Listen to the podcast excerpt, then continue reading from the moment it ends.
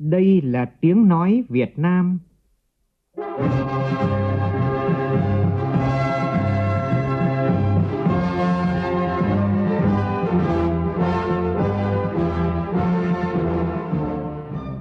là tiếng nói Việt Nam, phát thanh từ Hà Nội, thủ đô nước Cộng hòa xã hội chủ nghĩa Việt Nam.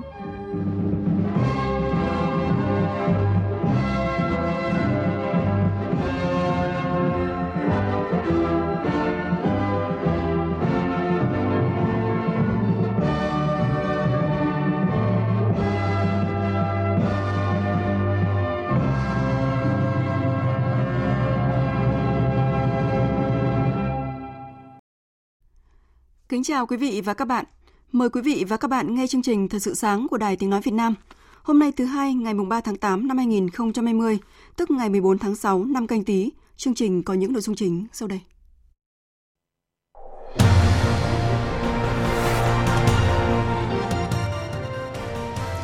Thủ tướng Nguyễn Xuân Phúc yêu cầu dồn mọi nguồn lực xử lý các ổ dịch tại Đà Nẵng, Quảng Nam và các ổ dịch khác, ngăn ngừa có hiệu quả làn sóng COVID-19 thứ hai vào Việt Nam. Bắt đầu từ 0 giờ hôm nay, thành phố Buôn Ma Thuột, tỉnh Đắk Lắk thực hiện cách ly xã hội sau khi phát hiện hai ca mắc COVID-19 tại thành phố này. Hà Nội đề xuất Thủ tướng Chính phủ cho phép đặt hàng các bệnh viện xét nghiệm COVID-19 nhằm giảm tải cho Trung tâm Kiểm soát Bệnh tật thành phố. Được tổ chức quy mô lớn nhất từ trước đến nay, chương trình hiến máu tình nguyện Hành trình đỏ năm nay đã vượt xa mục tiêu ban đầu khi tiếp nhận hơn 100.000 đơn vị máu. Trong phần tin thế giới, Mỹ cảnh báo trong những ngày tới sẽ có hành động mạnh tay đối với các ứng dụng của Trung Quốc bao gồm TikTok. Trong bối cảnh số ca mắc COVID-19 trên toàn cầu chạm mốc 18 triệu người và hơn 680.000 người đã tử vong, những điểm nóng tại châu Mỹ vẫn đang là lối mo. Những điểm nóng tại châu Mỹ vẫn đang là mối lo ngại lớn của thế giới.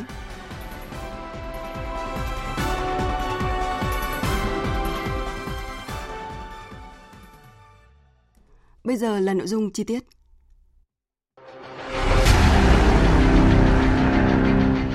Đẩy lùi COVID-19, bảo vệ mình là bảo vệ cộng đồng.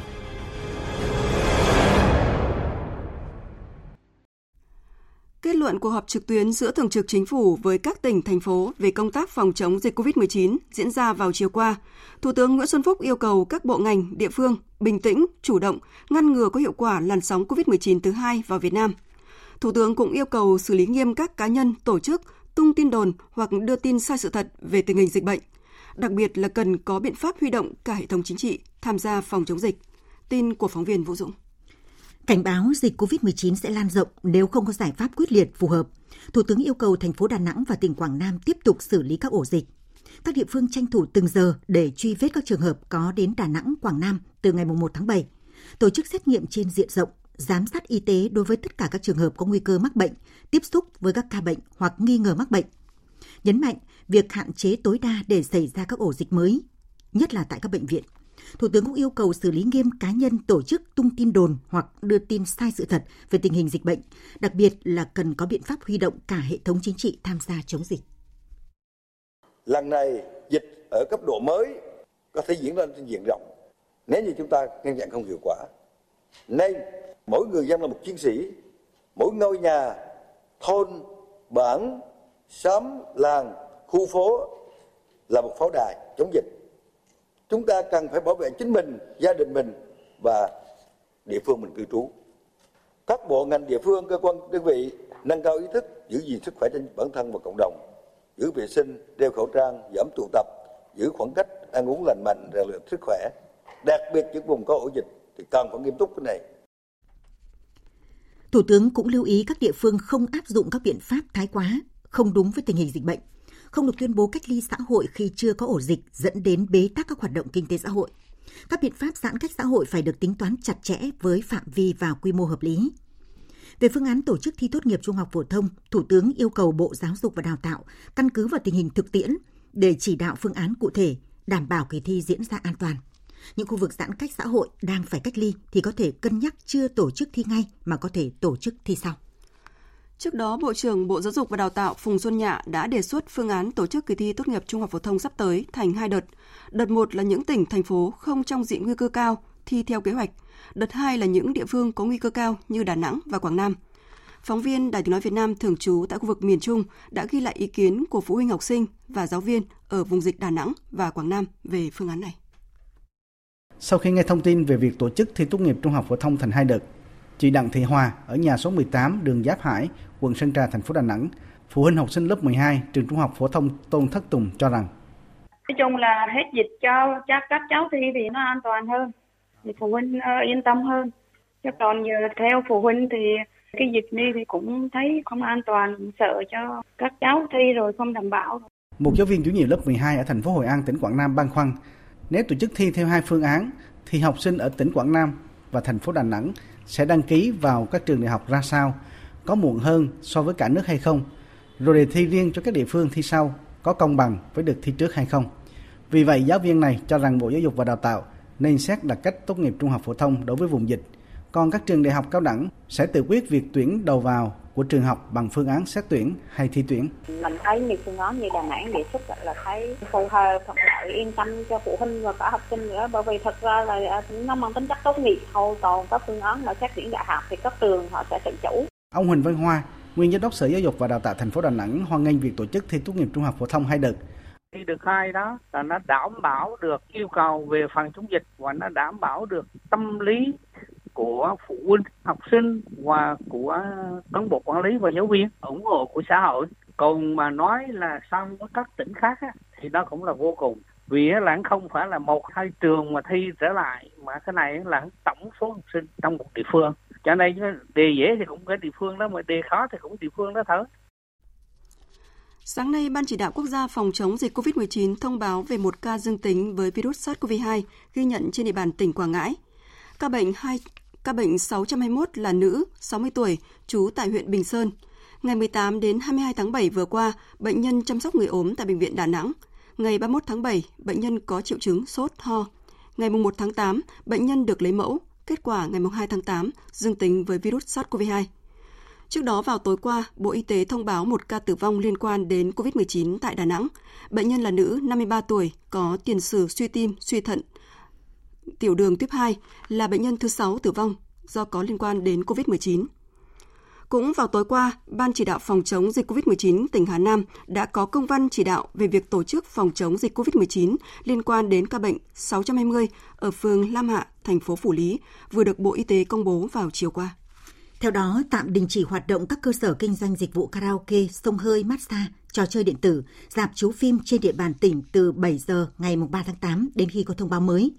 Sở Y tế chủ trì phối hợp với Ủy ban Nhân dân thành phố Phủ Lý, Công an tỉnh khẩn trương chỉ đạo hướng dẫn thực hiện việc điều tra khoanh vùng dập dịch đối với tất cả các địa điểm, các trường hợp liên quan ca bệnh COVID-19 số 620 chỉ đạo Bệnh viện Đa khoa tỉnh thực hiện thu dung cách ly điều trị theo đúng hướng dẫn của Ban chỉ đạo quốc gia phòng chống dịch COVID-19 và Bộ Y tế, đồng thời đảm bảo các điều kiện tốt nhất tại các khu cách ly, phục vụ các trường hợp phải cách ly tập trung do liên quan ca bệnh số 620 cũng như các trường hợp khác nếu có.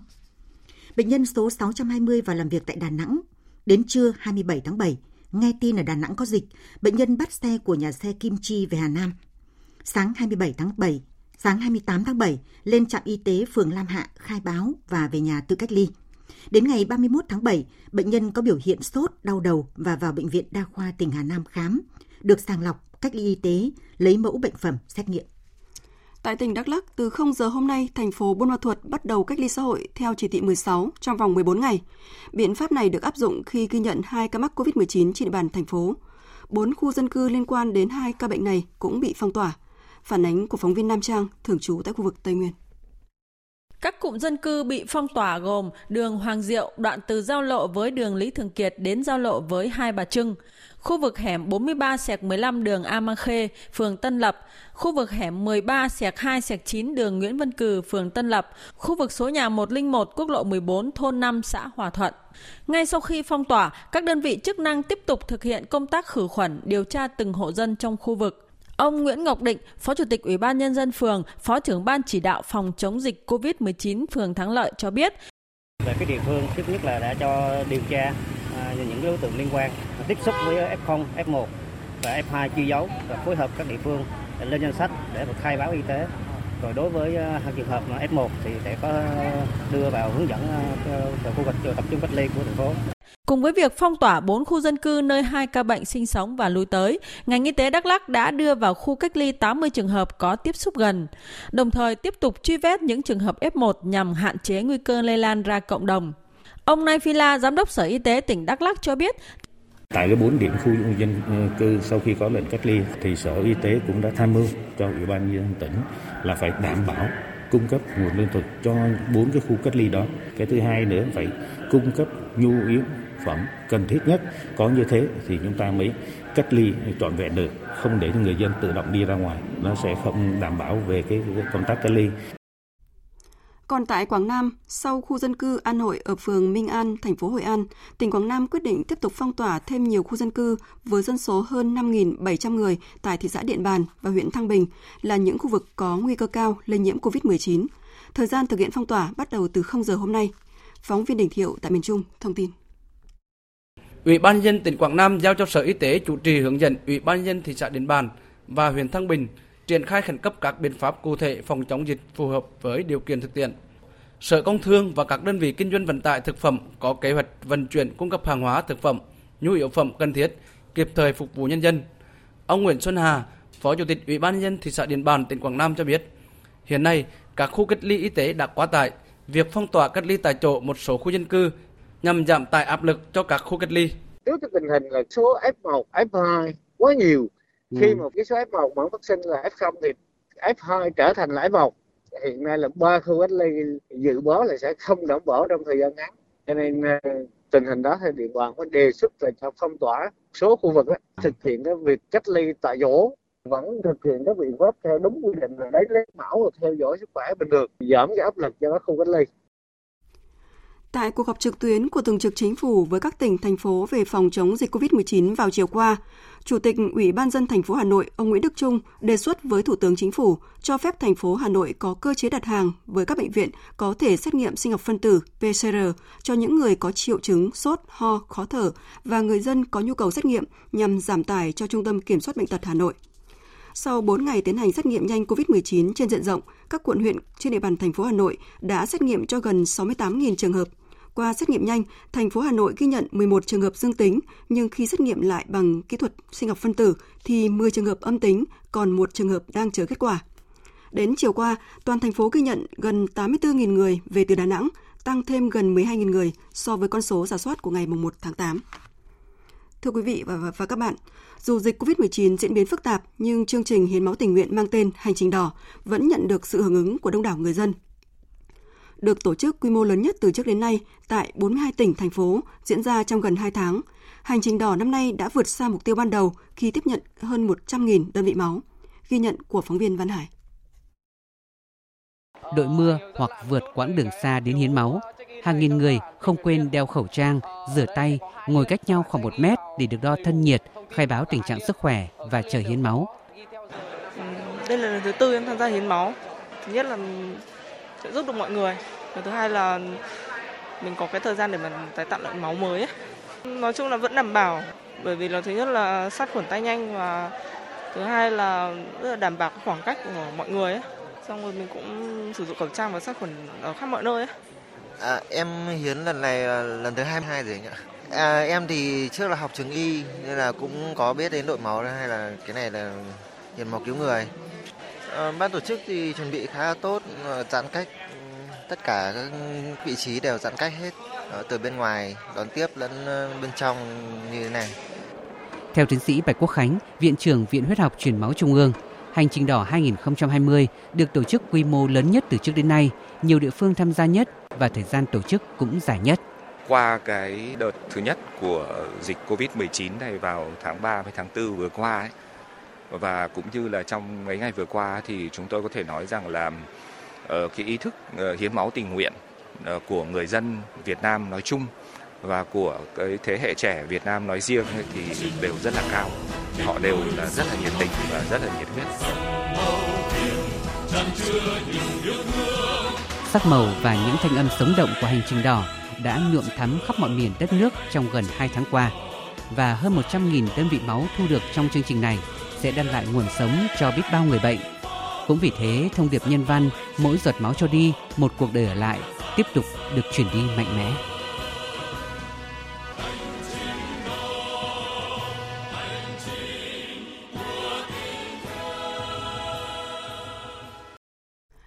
Mời quý vị và các bạn nghe tiếp chương trình Thời sự sáng của Đài Tiếng Nói Việt Nam.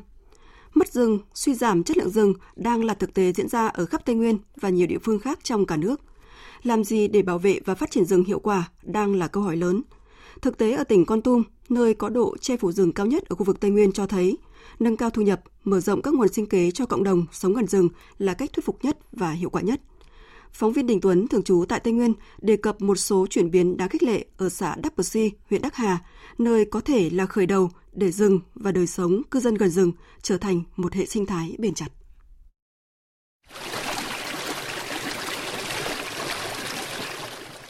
Thôn Crong Duôn, xã Đắc Si có gần trăm hộ định cư trên các ngọn đồi thấp dọc đường liên xã Đắc Rinh Đắc Si. Đứng bên lề đường, lắng nghe có thể thấy tiếng nước chảy ào ào phát ra từ tuyến kênh dọc thôn, tiếp nước ở cánh rừng đầu nguồn, tưới cho đồng lúa phía dưới thung lũng. Nguồn nước trong mát quanh năm còn giúp bà con dễ dàng đầu tư thêm các hướng sản xuất kinh doanh mới. Như anh A Điện đã dẫn nước từ kênh sang một nhánh mương phụ chảy quanh co trong vườn nhà, vừa tưới cho hoa màu, vừa để nuôi gà, vịt và nuôi lợn rừng lai. Anh A Điện khoe, cách làm mới này là do xã hướng dẫn, còn vốn triển khai thì do quỹ sinh kế lâm nghiệp của thôn cho vay. Theo từ ban đầu thì từ cái trường trại với cái giống thì hết 13 triệu. Em vay từ thôn tiền quỹ bảo vệ rừng để cho bà con vay để mô hình chăn nuôi để sợ đói giảm nghèo. Đắc Si là xã có nhiều rừng nhất ở huyện Đắc Hà, tỉnh Con Tum với hơn 25.000 hecta rừng và đất rừng. Đây cũng là một trong những địa phương điển hình trong giao rừng cho cộng đồng và đa dạng các nguồn sinh kế từ rừng. Theo ông Phan Văn Học, Phó Chủ tịch Ủy ban Nhân dân xã Đắc Bờ Si, kết quả mở rộng sinh kế lâm nghiệp của các cộng đồng trong xã mới chỉ là bước đầu, nhưng đã tạo nên hiệu quả khá rõ nét. Số vụ xâm hại rừng giảm đáng kể và không ít nương rẫy đã được tái sinh trở lại thành rừng. Đông đất lâm nghiệp trước đây sản xuất nương rẫy, bây giờ tái sinh lại cây rừng. Ừ. Thì bà con nó để lại bảo vệ rừng luôn, nó không có phạt lại nữa. Thì uh, trong năm vừa rồi thì uh, xã cũng đã đi kể đi ra soát được một số điểm. Thì uh, như cụ thể ở cái khu vực trước xã như lấy anh cũng thấy được khoảng 10 hecta đó là cuối năm nay thì mời quỹ bảo vệ rừng tỉnh lên đi nghiệm thu nếu đủ điều kiện thì sẽ đưa vào cho bà con tăng cái diện tích để là được hưởng dịch vụ môi rừng được định hướng là giáo cho cái cộng đồng dân cư gần đó là thôn Đắc Cơ Đương để đưa vào quản lý bảo vệ. Tiền dịch vụ môi trường rừng giúp nâng cao thu nhập, quỹ sinh kế lâm nghiệp cộng đồng giúp các hộ mở rộng hướng sản xuất kinh doanh. Lâm sản phụ trở thành sản phẩm đặc trưng có nhãn mác và những nương rẫy đã được trả lại cho rừng đang là những bước khởi động đáng mừng cho công cuộc bảo vệ, phát triển rừng ở xã Đắc Si, huyện Đắc Hà, tỉnh Con Tum. Doanh nghiệp đi trước, thôn làng tiếp bước theo sau. Lợi ích từ rừng chắc chắn sẽ được mở rộng, nâng cao, đời sống của cộng đồng và đời sống của các cánh rừng có triển vọng trở thành một hệ sinh thái mật thiết và ngày càng xanh tươi, bền vững. Do ảnh hưởng của áp thấp nhiệt đới và cơn bão số 2, nhiều ngày qua trên địa bàn tỉnh Đắk Lắk xảy ra mưa lớn trên diện rộng, gây ngập lụt gần 1.000 ngôi nhà và ảnh hưởng đến hàng ngàn hecta cây trồng. Sau khi nước rút, à, các địa phương này đã huy động lực lượng tại chỗ khắc phục hậu quả, đảm bảo sinh hoạt cho người dân. Cũng ảnh hưởng bởi cơn bão số 2, một số nơi ở tỉnh Quảng Ninh có mưa lớn gây ngập lụt một số khu dân cư và tuyến đường. Phóng viên Vũ Miền, thường trú tại khu vực Đông Bắc, thông tin. Theo báo cáo nhanh của Ban Chỉ huy Phòng chống thiên tai và tìm kiếm cứu nạn tỉnh Quảng Ninh, trận mưa lớn kèm gió rất mạnh do ảnh hưởng của bão số 2 đã làm sạt 30 mét tường kè chắn đất của dự án đô thị Từ Liêm, ảnh hưởng tới khoảng 70 hộ dân, trong đó 32 hộ đã được di rời khẩn cấp. Một số đoạn kè tại tổ 26 khu 3 phường Hà Khẩu cũng bị hư hại.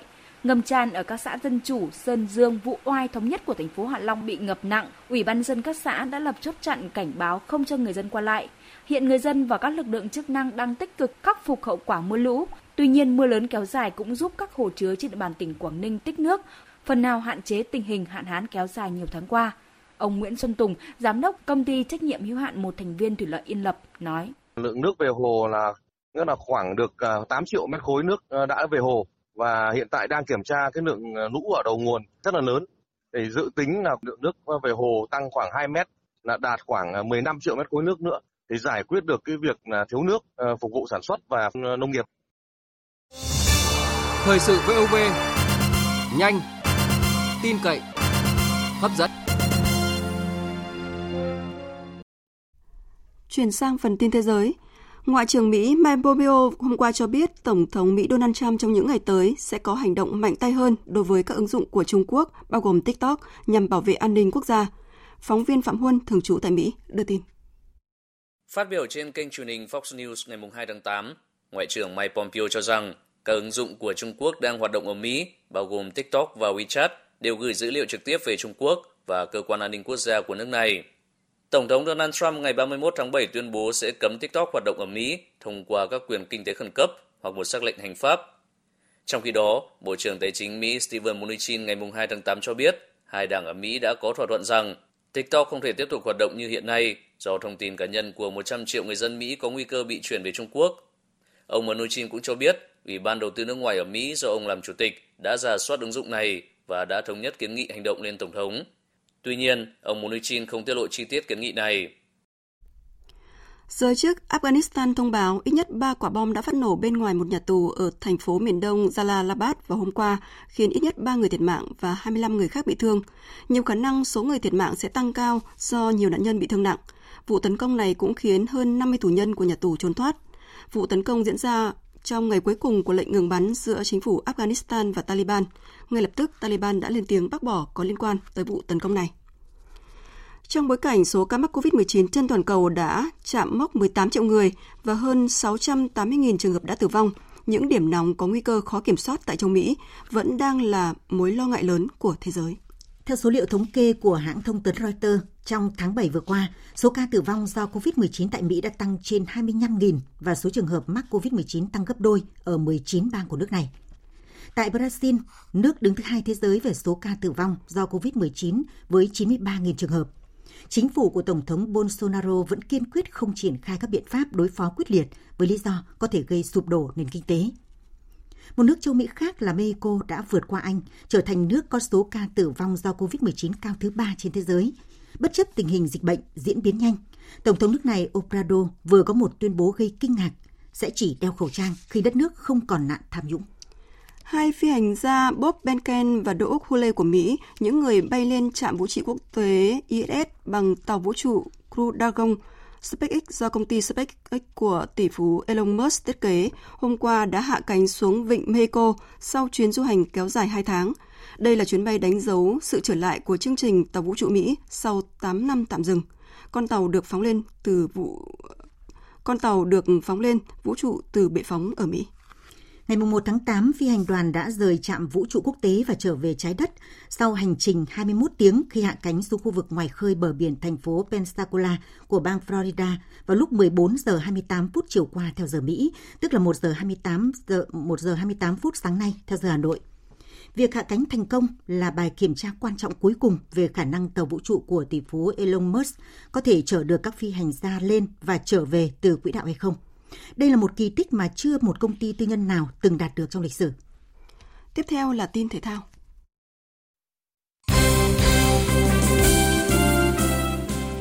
Đêm qua, vòng 38 giải vô địch quốc gia Italia Serie A tiếp tục diễn ra các trận đấu. Kết quả, Brescia cầm hòa Sampdoria với tỷ số 1-1, Atalanta thua Inter Milan với tỷ số 0-2, Juventus thua 1-3 trước Roma, Napoli thắng Lazio 3-1.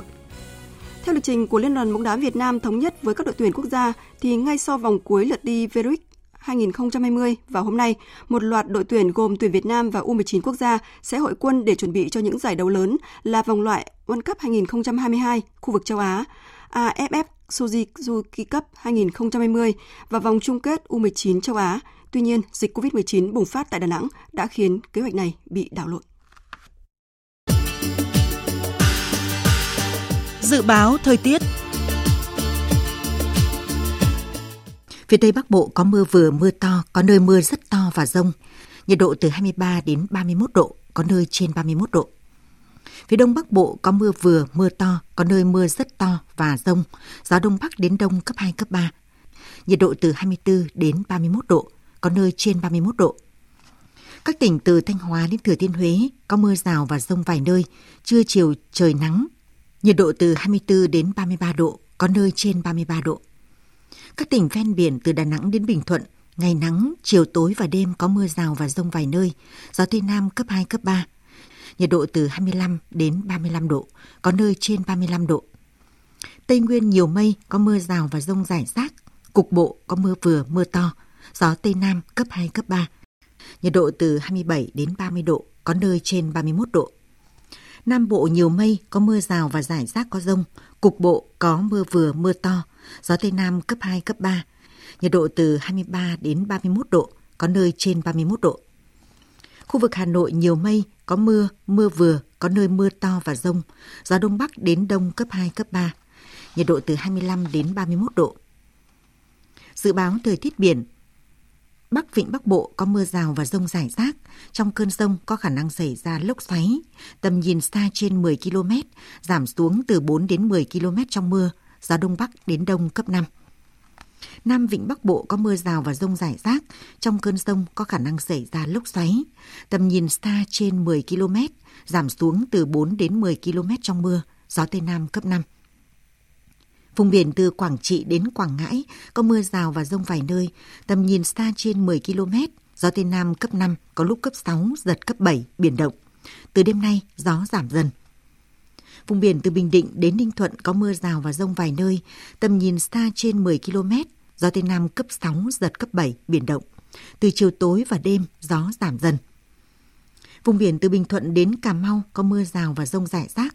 Trong cơn rông có khả năng xảy ra lốc xoáy.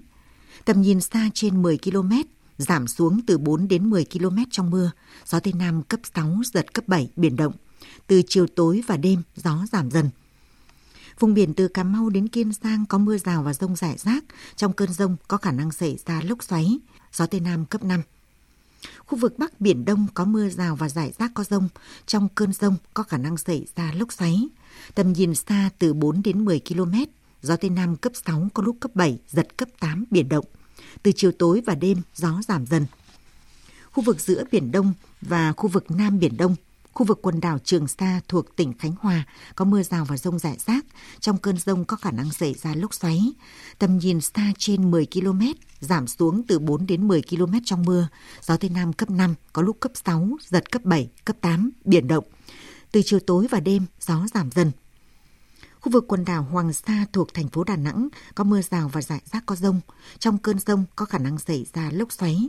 Tầm nhìn xa từ 4 đến 10 km, gió Tây Nam cấp 6, giật cấp 7, biển động. Từ chiều tối và đêm, gió giảm dần. Vịnh Thái Lan có mưa rào và rông rải rác.